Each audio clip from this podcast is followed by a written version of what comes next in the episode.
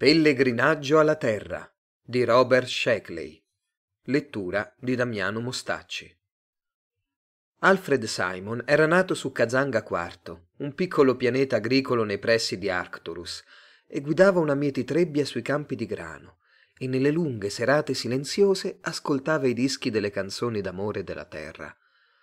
La vita era abbastanza piacevole su Kazanga e le ragazze erano floride, allegre, franche e docili, buone compagne per una corsa tra le colline o una nuotata nel ruscello e spose fedeli per tutta la vita.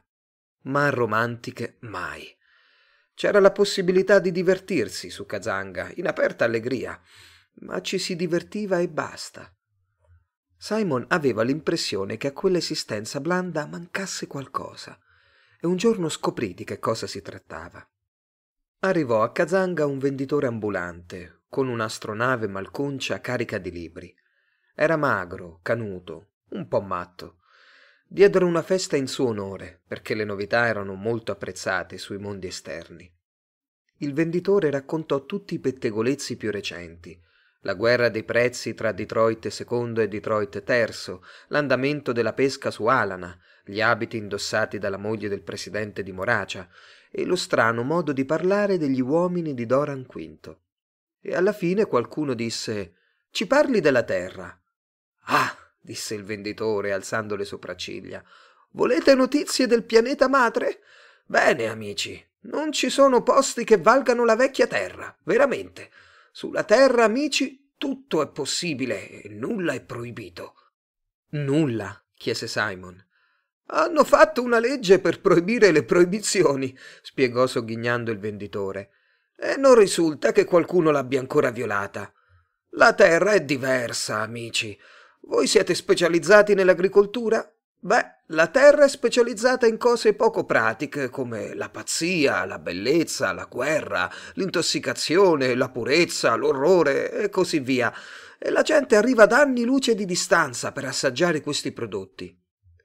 E l'amore? chiese una donna. Oh, ragazza mia, disse gentilmente il venditore, la Terra è l'unico posto della galassia dove ci sia ancora l'amore. Detroit II e Detroit III l'hanno provato e l'hanno giudicato troppo costoso, sapete, e Alan ha deciso che era sconvolgente, e su Moragia, su Doran V, non c'è stato il tempo di importarlo. Ma, come ho detto, la Terra è specializzata nelle cose poco pratiche e fa in modo che le rendano. Fa in modo che le rendano? chiese un robusto agricoltore. Certo, la terra è antica, i suoi minerali si sono esauriti, i suoi campi sono spogli. Le sue colonie sono indipendenti ormai, piene di gente sobria come voi, che pretende merce di valore in cambio dei suoi prodotti. E che cosa può commerciare la terra se non le cose superflue che rendono la vita degna di essere vissuta? Lei era innamorato sulla terra? chiese Simon. Sì, lo ero, rispose il venditore con una certa tristezza. Ero innamorato e adesso viaggio. Amici, questi libri. A un prezzo esorbitante Simon comprò un antico libro di poesie e nel leggerlo sognò la passione sotto la luna errante, l'alba che splendeva candida sulle labbra inaridite degli amanti, i corpi avvinti su una spiaggia buia e riva al mare, travolti dall'amore e assordati dalla tonante risacca. E questo era possibile soltanto sulla terra, perché, come diceva il venditore, i figli dispersi della terra erano troppo impegnati a strappare al suolo estraneo ciò che bastava loro per vivere. Su Kazanga crescevano il grano e il gran turco e su Detroit secondo e terzo le fabbriche diventavano sempre più numerose.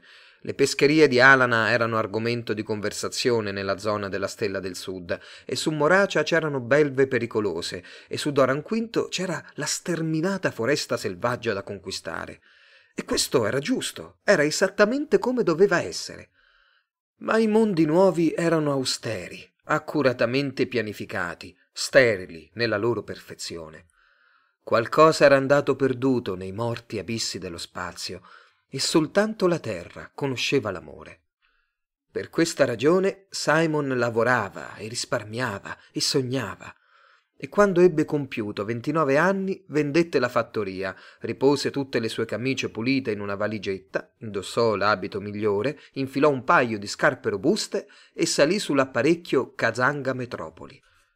Finalmente giunse sulla terra, dove i sogni dovevano avverarsi, perché c'era una legge che proibiva le delusioni. Si sbrigò in fretta con la dogana allo spazio porto di New York e venne trasportato a Times Square per via sotterranea. Uscì nella luce del giorno battendo le palpebre e stringendo convulsamente la valigia, poiché era stato messo in guardia contro i borsaioli, i ladruncoli e altri simili abitanti della città. Si guardò intorno, ansimando per la meraviglia. La prima cosa che lo colpì fu il numero sterminato di cinema e teatri, con attrazioni a due, tre o quattro dimensioni, a seconda delle preferenze dello spettatore. E quali attrazioni! Alla sua destra un'insegna incombente proclamava Lussuria su Venere, un documentario sulle pratiche sessuali degli abitanti dell'inferno verde. Sensazionale, un'autentica rivelazione. Avrebbe voluto entrare, ma dall'altra parte della strada c'era un film di guerra. Il manifesto gridava I distruttori del sole, dedicato ai diavoli eroici, ai Marines dello spazio. E più avanti c'era un film intitolato Tarzan contro i vampiri di Saturno. Tarzan, lo ricordava dalle sue letture, era un antico eroe etnico della Terra. Era tutto meraviglioso, ma c'era anche di più. Vide i negozietti dove era possibile acquistare cibi di tutti i mondi, e in particolare i piatti indigeni terrestri, come la pizza, i salsicciotti, gli spaghetti. E c'erano magazzini che vendevano abbigliamento residuato della flotta spaziale terrestre e altri negozi che vendevano soltanto bevande. Simon non sapeva da che parte cominciare. Poi sentì un crepitare di fucileria dietro di lui e si girò di scatto. Era soltanto un tiro a segno, un locale lungo, stretto, dipinto a colori vivaci, con un banco che arrivava all'altezza della cintura. Il gerente, un uomo grasso e bruno con un neo sul mento, che se ne stava seduto su un alto scabello, sorrise a Simon. Vuol provare se ha fortuna? Simon si avvicinò e vide che, invece dei soliti bersagli, c'erano in fondo al tirassegno quattro donne succintamente vestite, sedute su seggiole crivellate dai proiettili. Avevano minuscoli segni rossi dipinti sulla fronte e sui seni. Ma usate proiettili veri? chiese Simon. Certo, disse il gerente. C'è una legge contro la pubblicità fraudolenta sulla Terra. Proiettili veri e ragazze vere. Avanti, ne stenda una. Una delle ragazze gridò Avanti, giovanotto, scommetto che mi mancherai. Un'altra strillò. Quello non saprebbe colpire neanche la fiancata di un'astronave. Invece ne è capace, gridò un'altra. Avanti, giovanotto. Simon si passò una mano sulla fronte e cercò di non mostrare la sua sorpresa. In fin dei conti, quella era la terra, dove tutto era permesso purché fosse conveniente dal punto di vista commerciale. Ci sono anche tiri a segno dove si spara agli uomini? domandò. Certo, disse il gerente. Ma lei non è un pervertito, vero? Certamente no. Viene da un altro mondo? Sì, come ha fatto a capirlo? Dal vestito. Lo capisco sempre dai vestiti. L'uomo grasso chiuse gli occhi e cantilenò. Avanti, avanti, uccida una donna, si liberi del suo carico di repressione.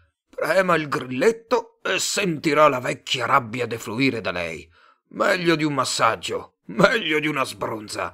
Avanti, avanti, uccida una donna. Simon chiese a una delle ragazze: E quando vi uccidono restate morte? Non dire stupidaggini, rispose la ragazza. Ma il colpo. La ragazza alzò le spalle. Potrei fare di peggio. Simon stava per chiederle che cosa avrebbe potuto fare di peggio quando il gerente si piegò sul banco e gli parlò in tono confidenziale. Guardi, amico, guardi che cosa ho qui. Simon sbirciò oltre il banco e vide un fucile mitragliatore. Per una somma ridicolmente bassa, disse il gerente, le permetterò di usare questo Tommy. Può crivellare tutto il locale, abbattere gli infissi, ridurre le pareti a brandelli. È un calibro 45, amico, scalcia come un mulo. Quando si spara con un Tommy ci si accorge veramente di sparare. Non mi interessa, disse severamente Simon. Ho un paio di bombe a mano, disse il gerente. Naturalmente mandano tutto in frantumi. Potrebbe veramente. No. Per un prezzo conveniente, disse il gerente, può sparare a me se ha certi gusti, anche se io non l'avrei proprio sospettato. Che cosa ne dice? No, mai. È orribile. Il gerente lo guardò senza capire. Non se la sente adesso? Sta bene. Io tengo aperto 24 ore al giorno. Ci vediamo più tardi, giovanotto. Mai, disse Simon allontanandosi. Ti aspettiamo, amore, gli gridò dietro una delle ragazze. Simon si diresse verso un chiosco di bibite e ordinò un bicchiere piccolo di cola cola. Si accorse che gli tremavano le mani con uno sforzo si dominò, sorseggiò la bibita. Si disse che non doveva giudicare la terra secondo i suoi principi personali. Se la gente della terra si divertiva ad ammazzare l'altra gente e alle vittime non dispiaceva farsi ammazzare, chi poteva obiettare qualcosa? Oppure era veramente il caso di obiettare qualcosa? Stava riflettendo quando una voce disse al suo fianco Ehi amico, Simon si girò e vide un ometto magro dall'aria furtiva che si era fermato accanto a lui, avvolto in un impermeabile troppo grande. Forestiero? chiese l'ometto. Sì, disse Simon. Come ha fatto a capirlo? Le scarpe. Io guardo sempre le scarpe. Le piace il nostro piccolo pianeta? Sono confuso, disse prudentemente Simon. Voglio dire, non mi aspettavo. Ecco, Certo, disse l'ometto, lei è un idealista. Basta un'occhiata alla sua faccia onesta per capirlo, amico mio. Lei è venuto sulla Terra per uno scopo ben definito. Ho ragione? Simon annui. L'ometto continuò. Conosco qual è il suo scopo, amico mio. Lei cerca una guerra che salverà il mondo ed è venuto nel posto più adatto. Abbiamo sei grandi guerre che vengono combattute in continuazione ed è facilissimo ottenere un ruolo importante in una di esse. Mi dispiace, ma proprio in questo momento, disse l'ometto in tono imponente, gli angariati lavoratori del Perù sono impegnati in una lotta disperata contro una monarchia corrotta e decadente. Basterebbe l'apporto di un uomo per decidere le sorti della lotta. Lei, amico mio, potrebbe essere quell'uomo. Lei potrebbe assicurare la vittoria al socialismo. L'ometto osservò l'espressione del viso di Simon e aggiunse in fretta ma vi sono molte cose da dire a favore di un'aristocrazia illuminata. Il vecchio saggio re del Perù, un re filosofo nel più profondo significato platonico della parola, ha un bisogno disperato del suo aiuto. La sua minuscola schiera di scienziati, filantropi, guardie svizzere, cavalieri del regno e reali contadini è ormai stretta da vicino dalla cospirazione socialista ispirata dagli stranieri. Ora, un uomo solo non mi interessa, disse Simon. In Cina gli anarchici no. Forse preferirebbe i comunisti del Galles o i capitalisti del Giappone? O se lei ha più affinità con un movimento come quello dei femministi, dei proibizionisti, dei liberi silveristi o qualcosa di simile, potremmo fare in modo. Non voglio una guerra, disse Simon. E chi potrebbe biasimarla? disse l'ometto con un rapido cenno del capo. La guerra è un inferno. In questo caso lei è venuto sulla terra per cercare l'amore. E come ha fatto a capirlo? chiese Simon. L'ometto sorrise modestamente. Amore e guerra, disse, sono le due cose che danno da vivere alla terra. Li abbiamo trasformati in affari redditizi fin dall'inizio del tempo. È molto difficile trovare l'amore, chiese Simon. Prosegua per due isolati, disse vivacemente l'ometto. Non può sbagliare. Dica che la manda giù. Ma è impossibile. Non è possibile andare. Che cosa ne sa lei dell'amore? chiese Joe. Niente. Beh, noi ne siamo esperti. So quello che dicono i libri, fece Simon. Passione sotto la luna errante. Sicuro, e corpi avvinti sulla spiaggia buia del mare, travolti dall'amore e assordati dal rombo della risacca. Ha letto quel libro? Il solito puscoletto pubblicitario. Adesso devo andare. Due isolati più avanti. Non può sbagliare. E con un cordiale cenno di saluto, Joe si perdette tra la folla. Simon finì la sua cola-cola e si avviò lentamente lungo Broadway, con la fronte pensierosamente aggrondata, ma deciso a non formulare un giudizio prematuro. Quando arrivò alla 44esima strada, vide un'immensa insegna al neon che lampeggiava vivacemente. Diceva Amore SPA. Una scritta al neon più piccola diceva aperto 24 ore al giorno. Poi, più sotto, primo piano. Simon corrugò la fronte perché un sospetto terribile gli aveva attraversato la mente. Tuttavia salì le scale ed entrò in una piccola anticamera, arredata con gusto. Di lì lo mandarono lungo un corridoio fino a un ufficio contrassegnato da un numero. Nell'ufficio c'era un bell'uomo dai capelli grigi che si alzò dall'imponente scrivania e gli strinse la mano dicendo Bene, come vanno le cose su Kazanga? Come ha fatto a sapere che vengo da Kazanga? La camicia. Io guardo sempre la camicia.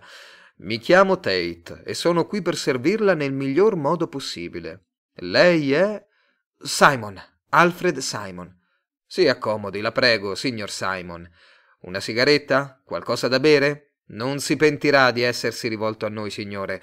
La nostra è la più antica ditta dispensatrice d'amore oggi in attività ed è molto più grande della nostra più vicina concorrente, l'anonima passione.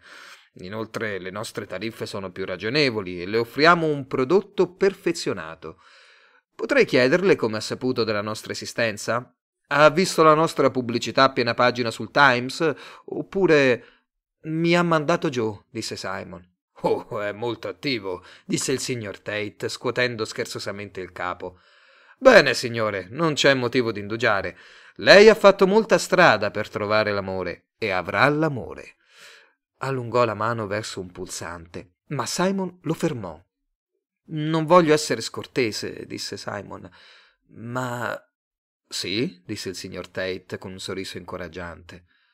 Non capisco, sbottò Simon, arrossendo profondamente, mentre la fronte gli si copriva di stille di sudore. Credo di essere venuto nel posto sbagliato. Non sono venuto fin sulla terra soltanto per. voglio dire, voi non potete vendere l'amore, vero, no?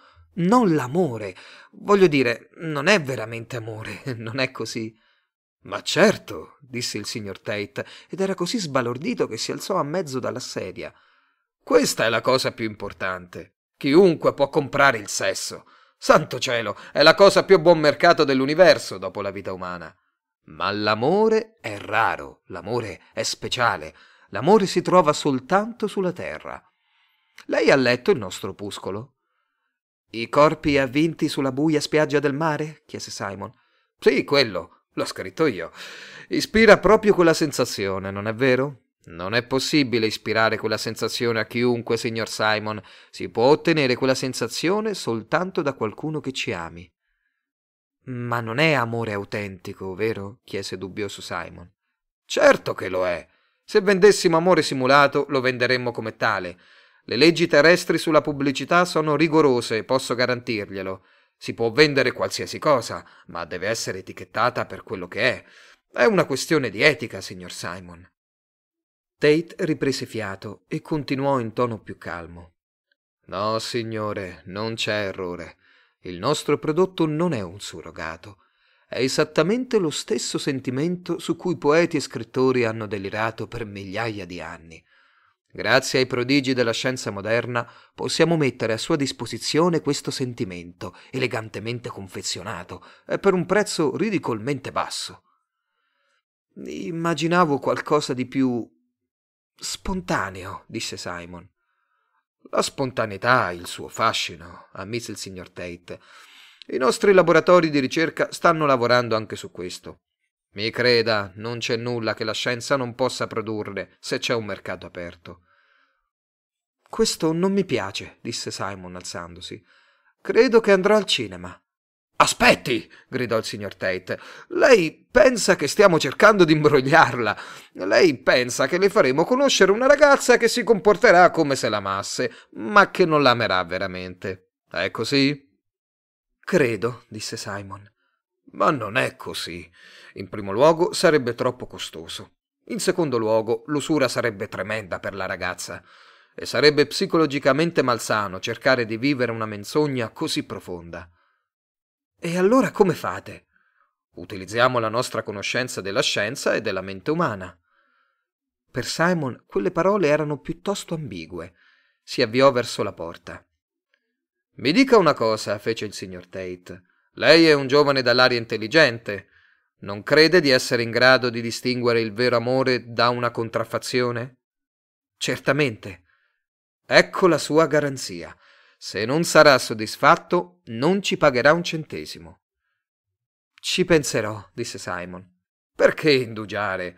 I più insigni psicologi affermano che il vero amore rafforza e ristabilisce la ragione, lenisce l'ego ferito, riassesta l'equilibrio ormonico e abbellisce la carnagione. L'amore che noi forniamo ha tutto. Tenerezza profonda e duratura, passione illimitata, fedeltà completa, un affetto quasi mistico per i suoi difetti quanto per le sue qualità, un disperato desiderio di essere gradito e, come extra che soltanto l'amore SPA può offrire, quell'incontrollabile prima scintilla, quel momento accecante d'amore a prima vista. Il signor Tate premette un pulsante. Simon aggrottò la fronte indeciso. La porta si aprì, una ragazza entrò e Simon smise di pensare. Era alta e snella, aveva i capelli castani con una sfumatura rossa.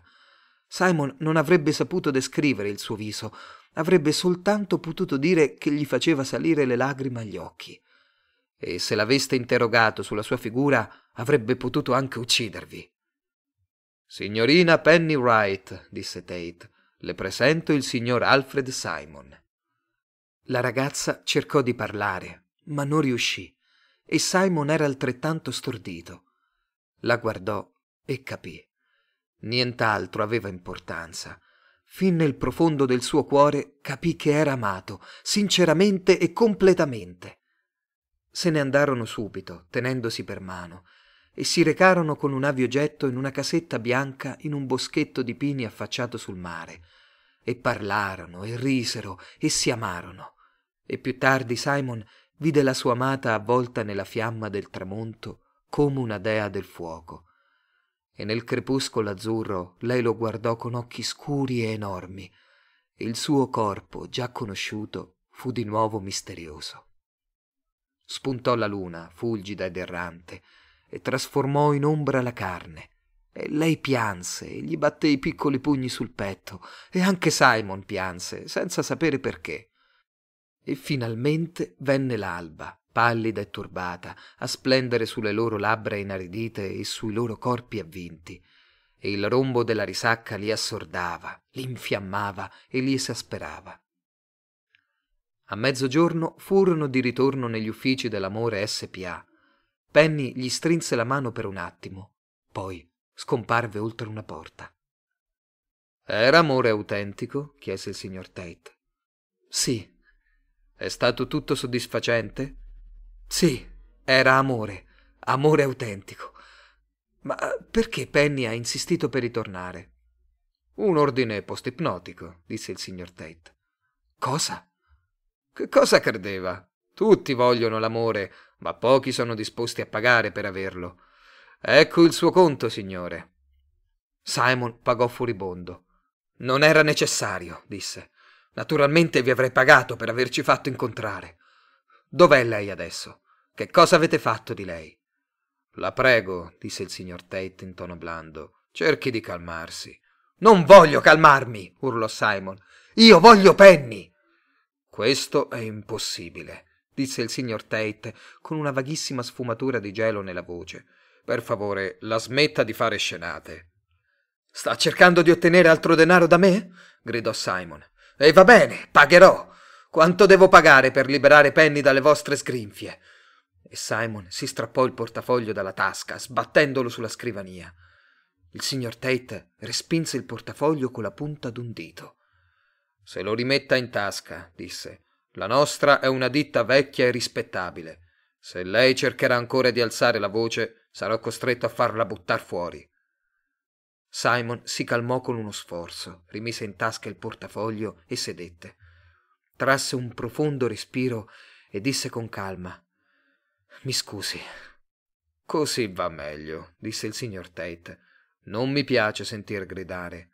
Comunque, se lei è ragionevole, so essere ragionevole anch'io. Dunque, che c'è che non va? Che c'è che non va? La voce di Simon cominciò ad alzarsi. La controllò e disse quella ragazza mi ama. Certo.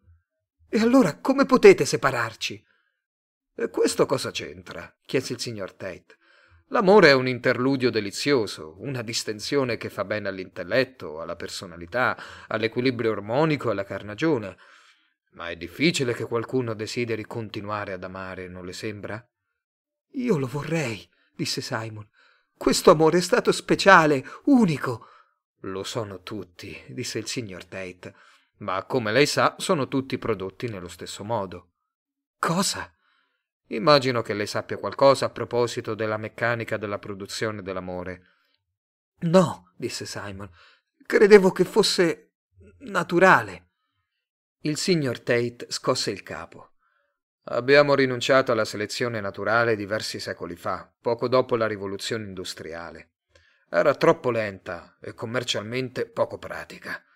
Perché prendersi quel disturbo quando possiamo produrre a volontà qualsiasi sentimento per mezzo del condizionamento e dell'adeguata stimolazione di certi centri cerebrali?